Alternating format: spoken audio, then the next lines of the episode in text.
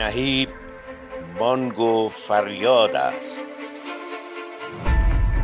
تلنگری است با کلمات و تصاویر.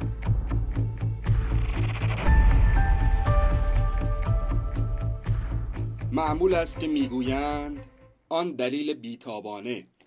که هر صبح پشت پلک ها می افتد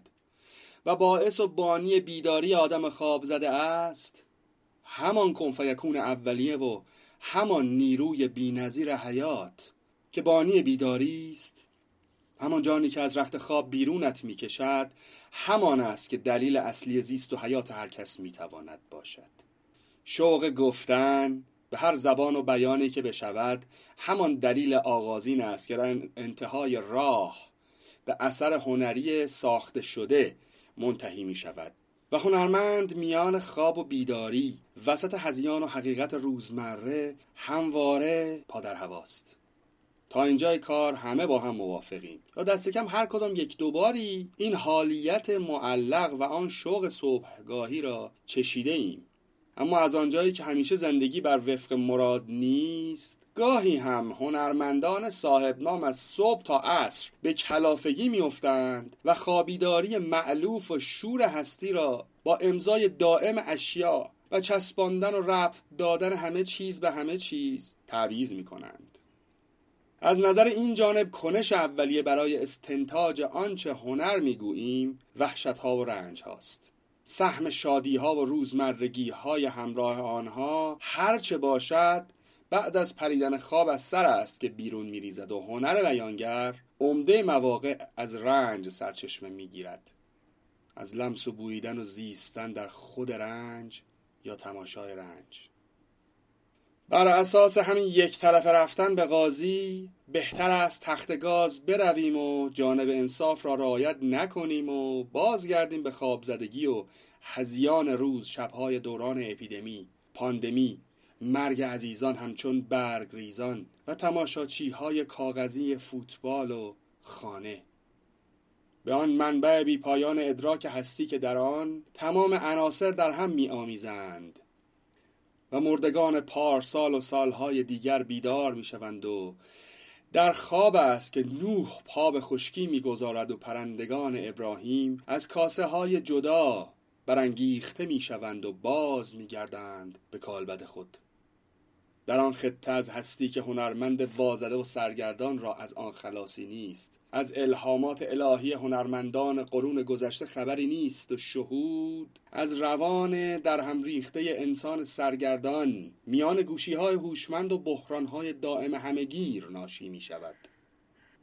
دوران ما دوران تکرار مکررات دوران جابجایی مداوم های اخلاقی توسط بیانیه های مبهم و ناشناخته اما پرطرفدار و حیاهوگر حقوق بشری دوران کشف زوایای پنهان جنسیت و فریاد حق خواهان دوران های رنگین کمانی و جدال سخت جنین دورانی که در آن رنگ از عنصر تزئینی به عنصر بیانگر و از عنصر بیانگر به نوعی از نور و دست آخر رنگ به رنگ باختگی تبدیل شده است. اساتیر بعد از هزاران سال دخالت در خیال آدمی حالا مجسم وار و مبهود کنج موزه ها ایستاده اند و بال درآوردن تمام ابناع بشر را با حسرت و حس رقیبی شکست خورده تماشا می کنند. آنها دیگر توانایی ندارند تا از دریاها و آسمانها بر مردم بینوا ببارند و در هر فصل ایلیاد طرفدار یکی از طرفین باشند زیرا که جنگ این سرچشمه بی پایان اثر هنری اکنون به ربات و پهباد سپرده شده و هوش مصنوعی پشت تیربار است و در دستار هر بنی بشری نیزه از سائقه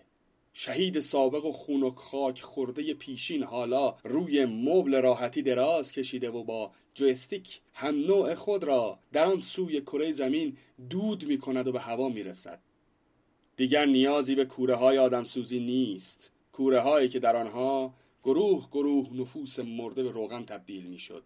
آدم مسخ شده مانیتور و گوشی توی دستش پیشا پیش روغنش در آمده و کاسبان صاحبان آدمیان جنگ ها را مانند کارخانه می سازند سهام بندی می کنند و بعد از سود و مناقصه از روی جویهای خشکیده خون از حلب تا آریزونا با جهش ها ورزشکارانه لبخند بر لب با لبخندی شایسته یک از پیش فاتح میپرند و جاروهای دیجیتال رد پایشان را پاک می کند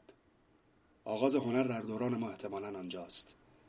همانجا که اخبار با ترس از پرواز